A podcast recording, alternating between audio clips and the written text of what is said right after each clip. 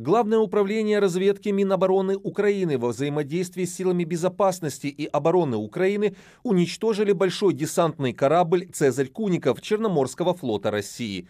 Об этом говорится в сообщении ГУР.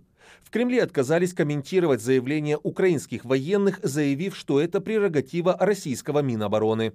Вражеский корабль атаковали ударными морскими дронами Магура Ви-5 у берегов временно оккупированного Крыма недалеко от города Алупка. В итоге Цезарь Куников получил критические пробоины по левому борту и начал тонуть. Символично, что российский офицер, чьим именем назвали корабль, был убит ровно 81 год назад. Большой десантный корабль «Цезарь Куников» проекта 775, одно из самых новых российских судов, мог вмещать 87 членов экипажа на борту. Поисково-спасательная операция оккупантов успеха не имела. Также ГУР Минобороны Украины опубликовала список сирийских граждан, завербованных Россией для войны в Украине. В списке 141 человек. В ГУР МО Украины отметили, что тренировка наемников происходит на военной базе возле города Алеппо и на аэродроме Квайрес.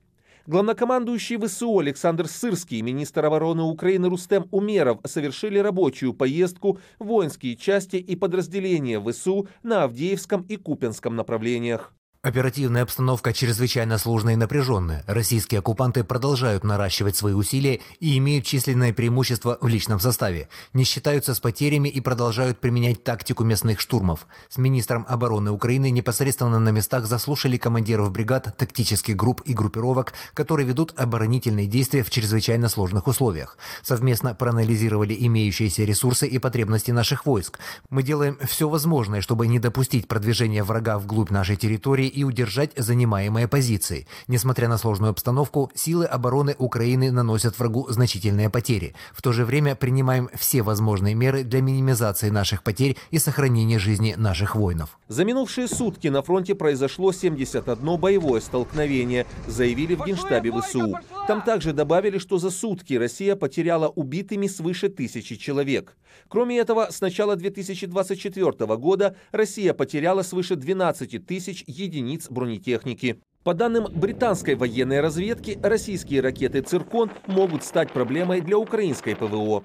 Как сообщается, «Циркон», способный двигаться со скоростью 10 тысяч километров в час при дальности стрельбы до 1000 километров, изначально разрабатывался для использования российским военно-морским флотом. Отсутствие в Черном море кораблей, которые несли бы эти ракеты, заставляет задуматься о способе запуска. Вероятно, для этой цели была адаптирована российская система береговой обороны наземного базирования К-300. Если использование ракеты подтвердится, это станет серьезным вызовом для украинской ПВО из-за ее скорости и маневренности. За минувшие сутки Россия атаковала 10 областей Украины. Есть погибшие и раненые среди гражданского населения.